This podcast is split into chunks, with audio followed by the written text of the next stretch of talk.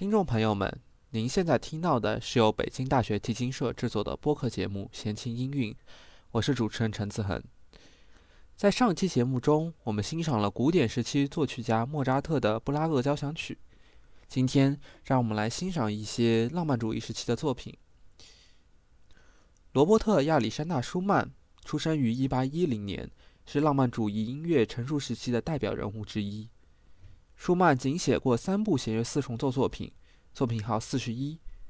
早在一八三七年，舒曼写给他的未婚妻克拉拉说：“四重奏这种音乐形式让我感到很有意思，单单写作钢琴作品实在有些狭隘了。”此时，舒曼曾有过一些想法，但直至五年后，也就是一八四二年的二月份，舒曼才决定继续写作。受到抑郁的困扰，舒曼有一段时间无法进行创作，终于。从六月四日，他开始写作第一乐章，在七月二十二日写完第三乐章。从这个角度来说，舒曼创作作品的速度可是相当之快的。这三部弦乐四重奏首演于同年九月，作为给他二十三岁妻子的生日礼物。本期节目我们主要来欣赏的是这三部弦乐四重奏中的第三部。这部作品写作时间较晚，但是写成时间。教育第一部作品还是有所提前的。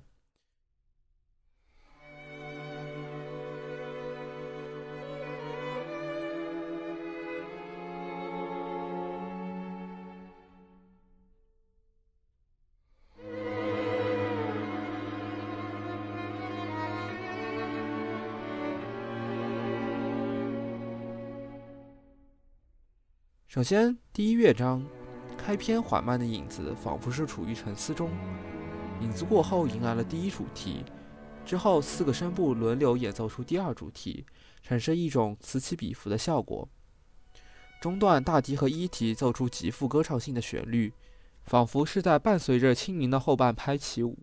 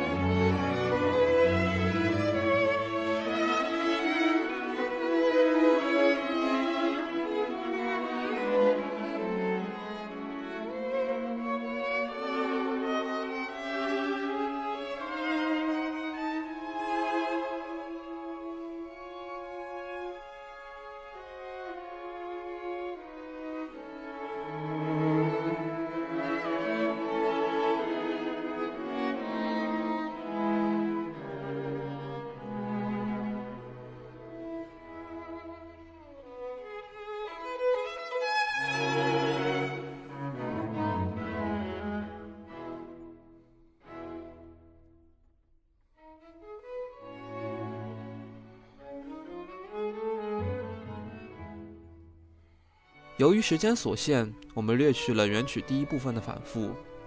在此之后，迎来的是小提和其他声部的对话。大提强有力的上行音阶推动了忧郁的一体的旋律，把气氛推至高潮。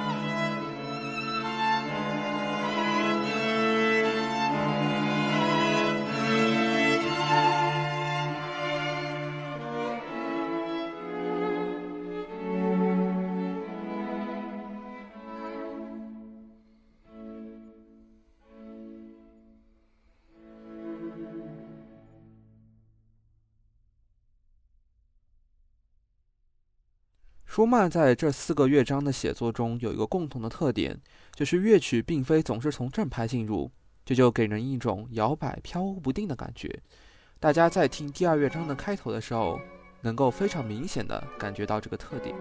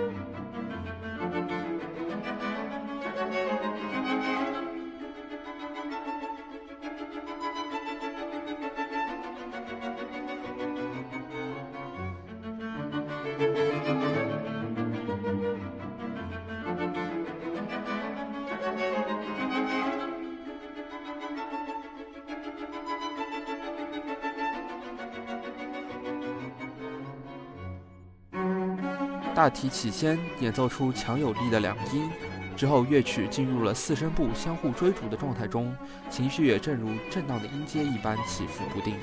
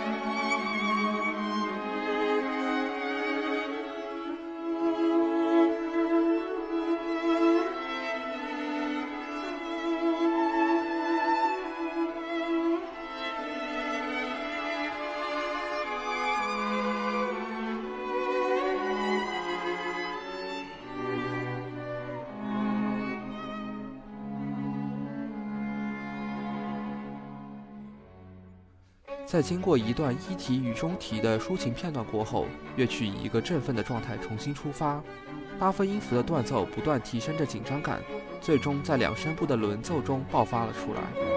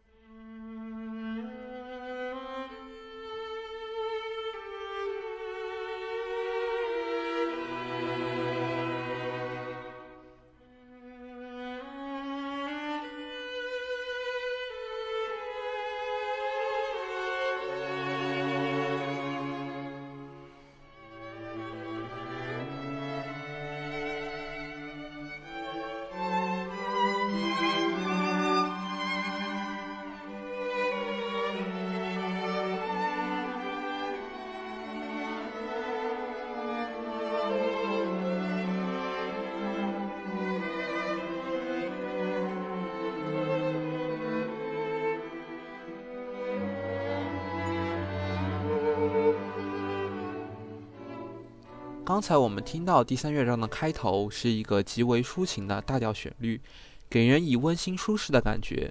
但在这里，乐曲紧接着转入了小调，不安的情绪仿佛埋藏在重重的和弦之下，一扫先前的安适。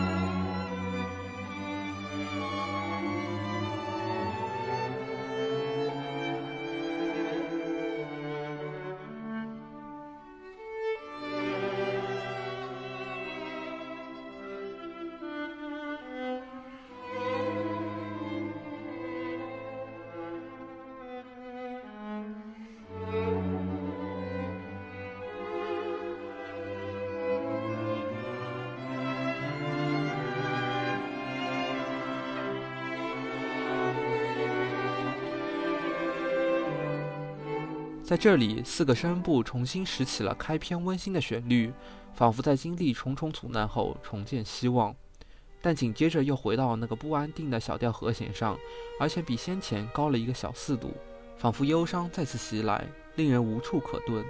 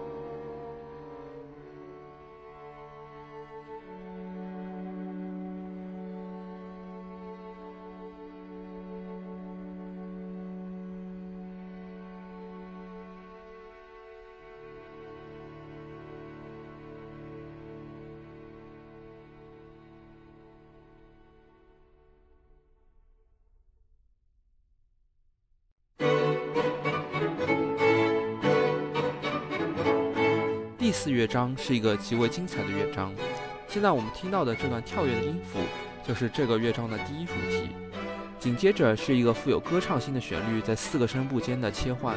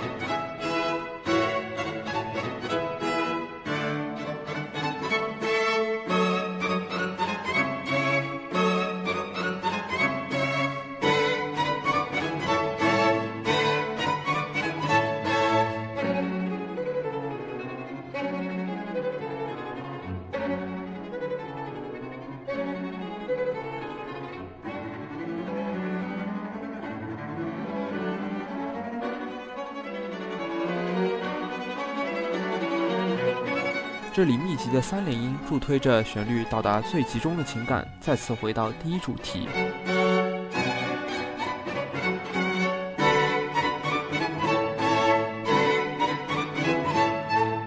之后乐句忽然转入了 D 小调，而且节奏型也发生了变化，进入了乐章的变奏部分。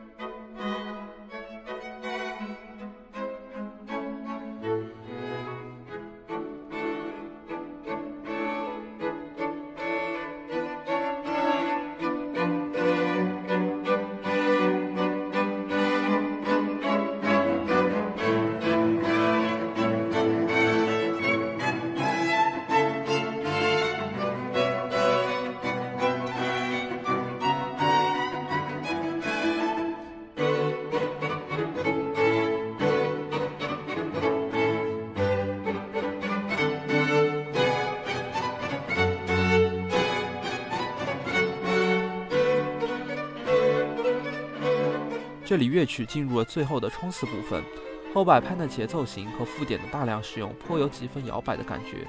最后，在三零的推动下，乐曲走向尾声。那么下期节目我们将继续欣赏这三部弦乐四重奏中的第一部。那么今天节目也就要告一段落了。如果我对本节目有任何的意见，欢迎在我们的微信公众平台号下留言。那我们下期再见。